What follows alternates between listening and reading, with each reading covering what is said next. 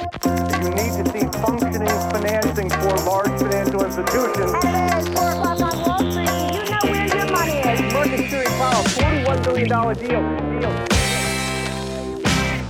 Då är det dags för ytterligare en bonusepisod och som ni vet jag befinner mig i Almedalen och vad vore Almedalen utan ett bonusavsnitt och jag har sprungit på Adam Kosti, noteringschef på Nasdaq, så som många gånger tidigare och det är lite en symbolik också, vi står under ett stort träd och då tänker jag mig i sparvärlden brukar man ju säga att någon står eller sitter kanske i skuggan idag för att man har planterat träd för länge, länge, länge sedan och just det här med tid och avkastning. Nåväl, jag står med Adam så vi börjar från början. Vem är Adam? Hej, Adam Koster heter jag och jag är noteringsansvarig på Nasdaq och ansvarig för vår nordiska marknad. Så vi har Sverige, Danmark, Finland och sen de baltiska länderna och Island och på de plattformarna så har vi då både First North som är vår tillväxtmarknad och vår huvudlista. Och där blir man lite nyfiken, men men också dig som person då, vem är, vem är Adam privat? Ja, vad är jag? Jag är fembarnsfar, eh, så jag har planterat ett träd också. Eh, så att jag följer mina små investeringar som är mina barn eh, noggrant och det är väldigt kul. Sen är jag 47 år gammal och jag tycker det här med entreprenörskap och just den rollen vi fyller är, det är inte bara ett jobb, det är en passion. Så att det är väldigt kul att kunna vara här och se hur vi kan påverka det på ett positivt sätt framöver. Plantera flera träd. Ja, det där tycker jag är jätteintressant. Jag har ju en dotter själv och har ju förstått vilket jobb det är även om min bättre hälft kanske drar det stora lasset. Fem barn Adam, eh, det är imponerande. Eh, men förutom en fembarnsfar, för det förstår man ju är ett heltidsjobb, vad gör en noteringschef? Noteringschef, eh, vi har ju en, en, en, daglig verksamhet som egentligen bygger på att vi har bolag noterade hos oss. Vi har, en, eh, vi har ett ansvar gentemot dem att se till att den plattformen är så eh, kraftig som möjligt för att kunna attrahera investerare, för att kunna finansiera på olika former, med allting med lånefinansieringar och med framtida finansieringar på plattformen, inte bara för dagen och noteringen. Men sen jobbar vi aktivt med att försöka attrahera nya bolag, föra en dialog med ägare, föra en dialog med entreprenörer själva och för att eh, liksom säkerställa att vi har en bra process och förstår vilka som försöker ta sig till börsen och hur vi kan hjälpa dem för att ta sig dit.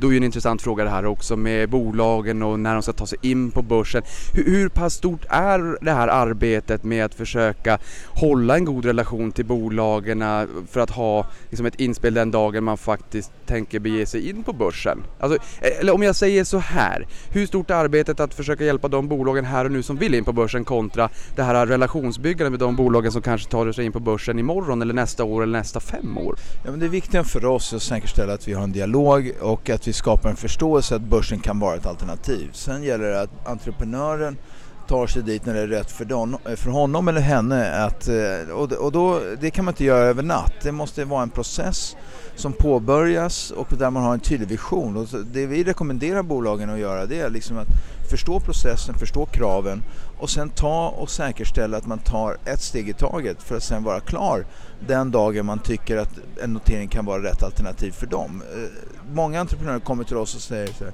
nu vill jag notera mig. Ja, det är en bra process, eh, det är en bra tankeställning men då kräver det också mycket mer arbete att förbereda. Så att förbereda, förstå eh, vad en sån process innebär och det är det lite vår roll är. Så att vi är ute och pratar med entreprenörer, har en direkt dialog med dem för att säkerställa att de är införstådda på att börsen kan vara ett alternativ och försöka ge dem, dela med av vår kunskap så mycket som möjligt. Och vilken typ av bolag är det som söker sig till börsen? Jag menar i USA så vet vi att S&P 500 26% techbolag, även på, på Nasdaq som är eh, eh, samma bolag i USA, eller huvudbolaget så att säga. Eh, vilken typ av bolag är det som söker sig in i Sverige? Jag menar bank och finans, 50% av OMXS30, men de nya bolagen, är vilka bolag? Ja, men vi ser ungefär, förra året så var det ungefär 30% var healthcare, eh, life science, biotech. Biotech och den sektorn har alltid varit väldigt aktiva mot börsen. Eh, sen tittar vi på tech eh, så ser vi ungefär samma spridning där, 30%. Så att vi har ungefär samma spridning som de andra marknaderna. Skillnaden med våra marknader är att vi kanske har lite mindre bolag som tar sig till vår till, eh, till våran plattform. Så att det, i USA har ju en kapacitet att kunna fostra lite större bolag. Eh, nackdelen som USA har, de har inte en plattform för de mindre bolagen och det tycker jag vi ska vara enormt stolta över. Det finns väldigt mycket kritik och mycket frågesättningar att bolag kommer för tidigt men det, som, det är inte vår roll att bedöma det. Vår roll är att säkerställa att bolag tar sig an den plattformen när de är klara och det är det vi säkerställer. Så att eh, från vårt perspektiv så är det ju viktigt att man förstår att Det är väldigt mycket fokus på Spotify och iSettle och så vidare. Men det finns väldigt många spännande bolag som växer, som har stora ambitioner och som har valt börsen som ett alternativ. Och det är de vi jobbar med aktivt. Sen tror vi att andra bolag som Spotify och iSettle i längden kommer kunna välja Stockholmsbörsen också. I fjol kom det in 115 bolag i Norden varav 79 var ju på First North. Ehm, de, mindre bolagen har ju varit en stor andel av de bolagen som har kommit in i år. Det är inte jättemånga bolag som har kommit in till börsen. Det har varit desto mer listbyten. Eh, hur är temperaturen där ute? Hur är noteringsklimatet? Ja men det här listbytet är, till att börja med, är eh, en viktig del utav vår affärsmodell och någonting som vi vill erbjuda bolagen. Att de kommer in på First North och mognar sen in till huvudlistan. Istället för att ta sig till huvudlistan och sen liksom eh, direkt. Va? För det är en ganska stort ombyte för de här entreprenörerna. Eh, First North tillåter dem att växa och mogna i sin egen takt men ta sig an publik, den publika marknaden som börsen är från våra perspektiv, om man tittar på de 52 noteringar som har skett i år hittills, så har man sett en ganska aktiv börs. Vi har sett många avknoppningar, Epiroc, Veoneer igår. Eh, och det är ju en fantastiskt sätt att, liksom att börsen värderas på ett bra sätt av investerarna och där eh, bolagen ser att de vill skapa värde på ytterligare sätt genom att göra avknoppningar. Så avknoppningar är en viktig del.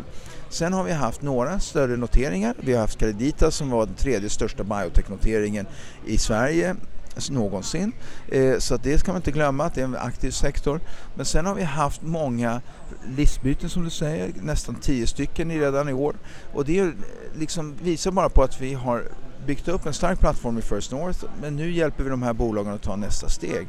Så att alla de här 52 är olika i sin egen natur. Vi ser att Danmark börjar komma igång, en marknad som har släpat efter eh, men nu verkligen börjar anamma First North mer och mer.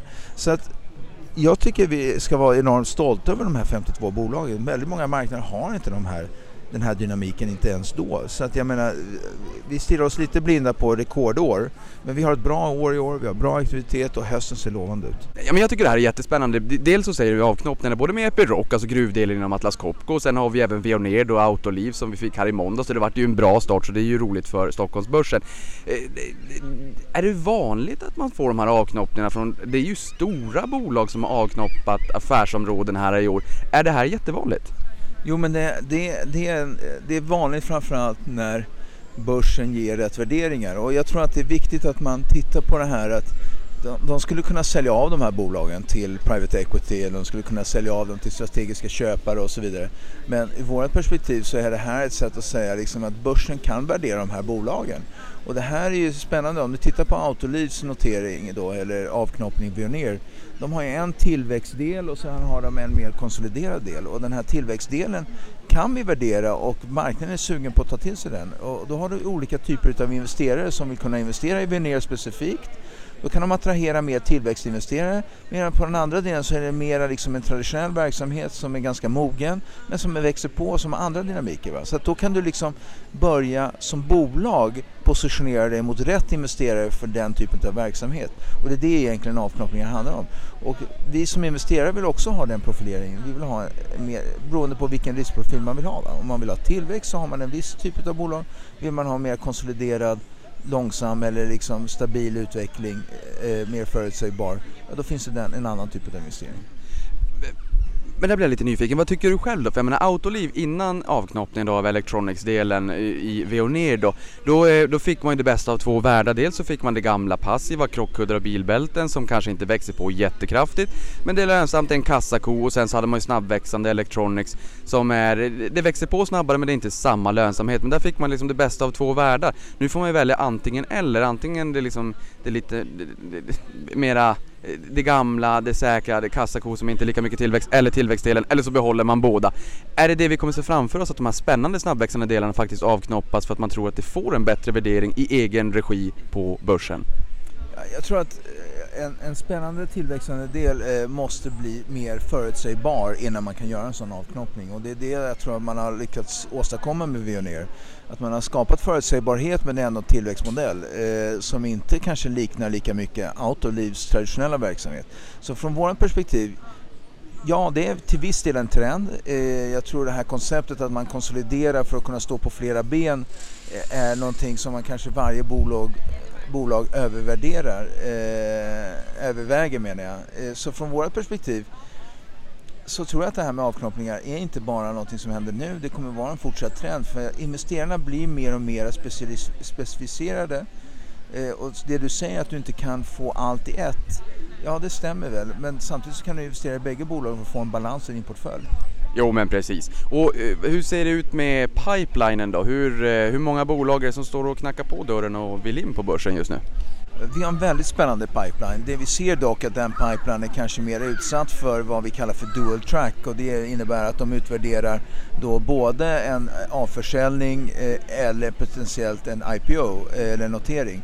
Så att den är inte kanske lika förutsägbar som den var innan men den är väldigt stark och den är väldigt intressant och det finns många fina varumärken i den plattformen och, eh, och även mer och mer internationellt. Så att jag tycker att det ser spännande ut och med tanke på att vi har haft sådana fantastiska år bakom oss så fortsätter vi ha en väldigt aktiv börs. Är det någon specifik typ av sektorer eller branscher som befinner sig i den här eh, pipelinen? Det finns eh, några fantastiska varumärken som överväger att ta sig till börsen och det skulle vara väldigt spännande att se om de klarar sig hela vägen dit. Vi ser mer och mer teknologibolag men vi ser framförallt mer och mer bolag som påverkas av teknologi och eh, det är väldigt intressant i den profilen, alltså den pipeline vi har. Så att eh, jag tror att vi kommer ha en spännande börs med både starka varumärken och spännande affärsmodeller som försöker ta sig till börsen.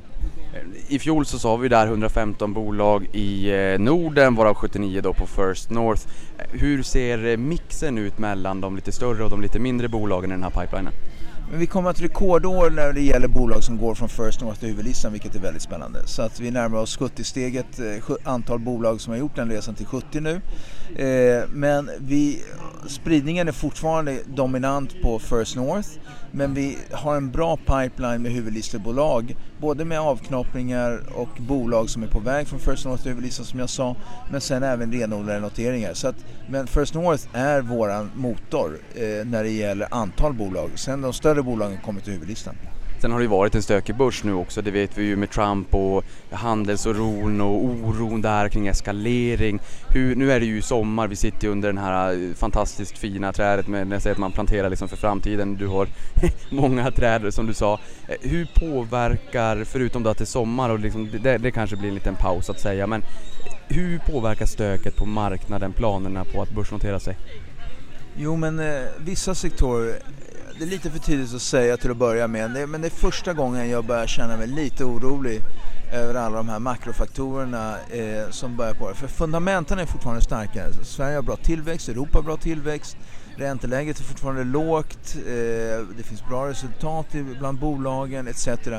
Men den här osäkerheten av den här eh, tariff war eller vad, som Trump skapar nu gör att många sektorer kommer påverkas och man har inte riktigt förstått egentligen hur det kommer påverkas. Så den här osäkerheten och oförutsägbarheten är någonting som jag börjar bli orolig för och det kommer påverka några sektorer och tyvärr även några bolag som är i pipeline. Men det är för tidigt för att säga. Men vi hoppas att de reder ut det och att man får förutsägbarhet, stabilitet och att i slutet så är det här en förhandling som gynnar marknaden i längden. Att man skapar lägre tariffer eh, och lägre tullskatter så att säga. Men men just nu så är det för tidigt att säga. Ja, och vi har ju sett bolag som Spotify då, som söker sig till Nyse och vi har även sett Veoneer som noteras i USA och sen så blir det en dubbelnotering eh, i Sverige. Och då undrar jag lite grann, varför söker sig inte bolag, kanske främst inte teknikbolag, till Sverige? Varför måste man över pölen? Och varför väljer man där Nyse och inte Nasdaq som också har svenska kopplingar med Investor som är en av deras största ägare?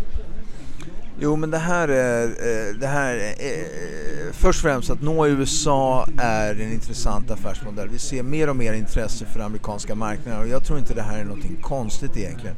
Genom att få göra, göra en parallellnotering eller göra notering i USA så får du access till en väldigt fortfarande en något mer aggressiv marknad som värderar tillväxt kanske mer än vad europeiska investerare gör.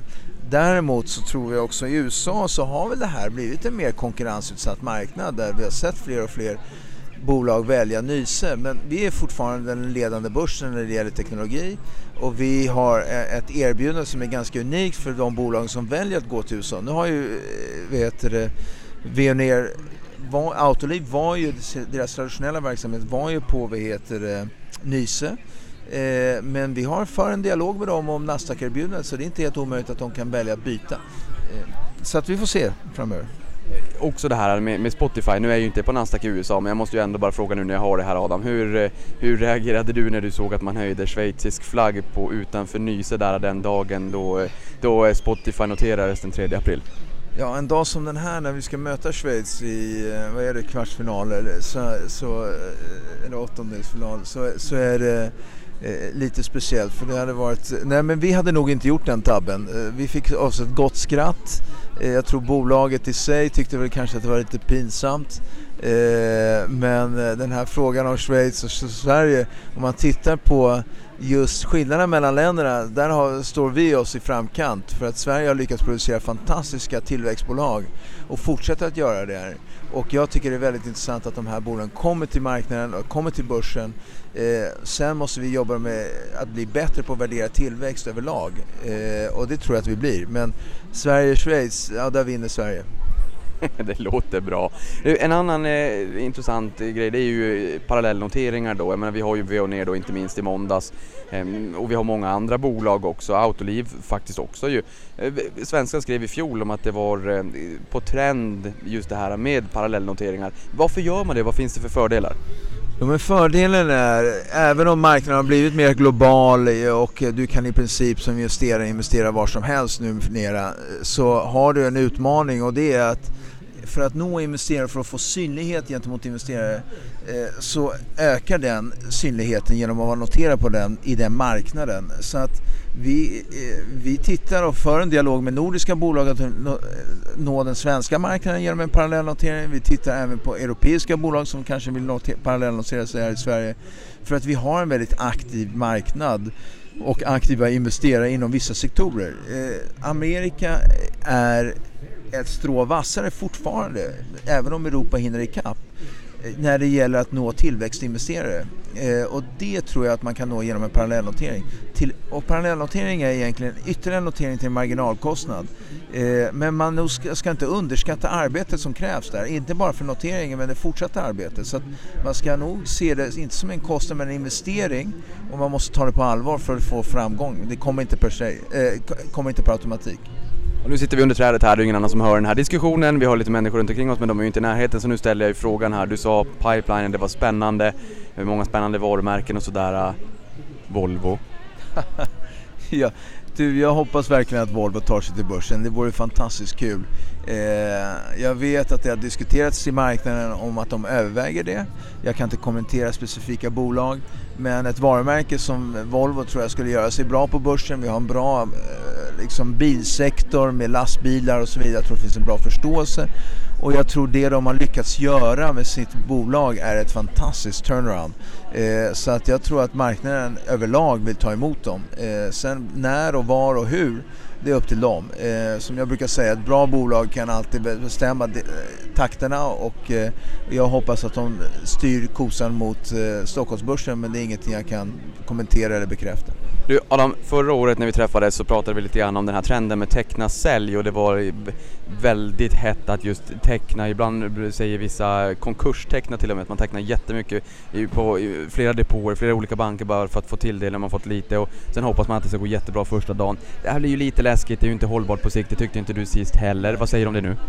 Nej men jag tycker inte det är hållbart. Eh, jag tycker generellt sett att bankerna och rådgivarna måste bli bättre att involvera retail från dag ett. Öka spridningen mot retail, jag tror att det är ett värde som man går miste om. Eh, man balanserar det egentligen mot stabilitet i själva IPO-processen eller noteringsprocessen.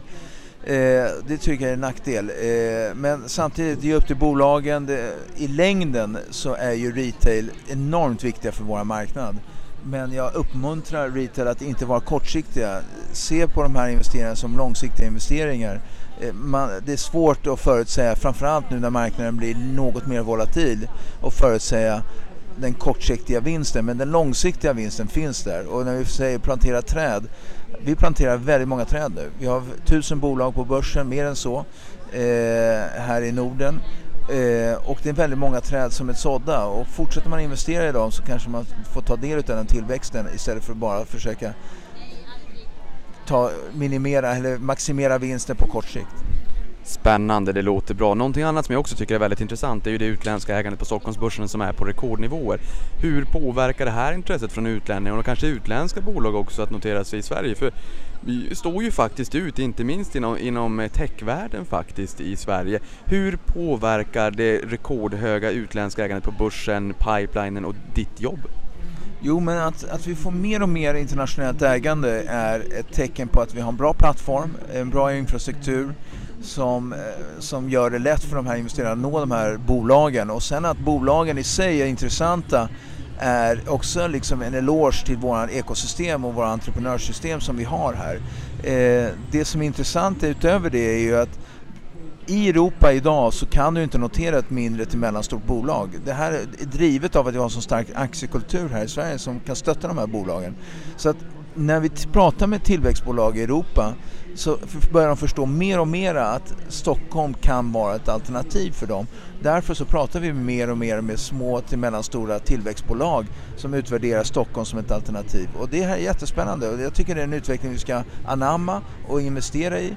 Men sen i längden så handlar det inte om ett antal men det är viktigt att vi får in rätt bolag som tar det här på ett seriöst sätt. Eh, och gör vi det så kan vi göra den här marknaden mer internationell. Eh, sista frågan här, hur sparar du själv? Både till dig själv och sen har du ju fem barn också. Jag tycker aktiemarknaden är jätteintressant. Nu är jag mer generalist så jag sparar mer och mer i fonder. Eh, men de investeringar jag har eh, i bolag, de är långsiktiga. Jag försöker inte vända och göra kortsiktiga investeringar här. Från mitt perspektiv så är det ju, jag tycker de här tillväxtbolagen är väldigt spännande och jag vill ta på mig lite mera risk. Men eh, tur som, jag har tur som har en fru som är mer långsiktig än jag, som hon är mer konservativ. Så vi balanserar det på det sättet. Det låter alldeles underbart. Adam, stort tack för att du gästade podden och lycka till med att ta in de här fantastiskt spännande bolagen till Stockholmsbörsen. Det vill både jag och eh, den som lyssnar på det här. Tack, ni gör ett jättebra jobb. Det var kul att vara med. $41 billion deal. deal.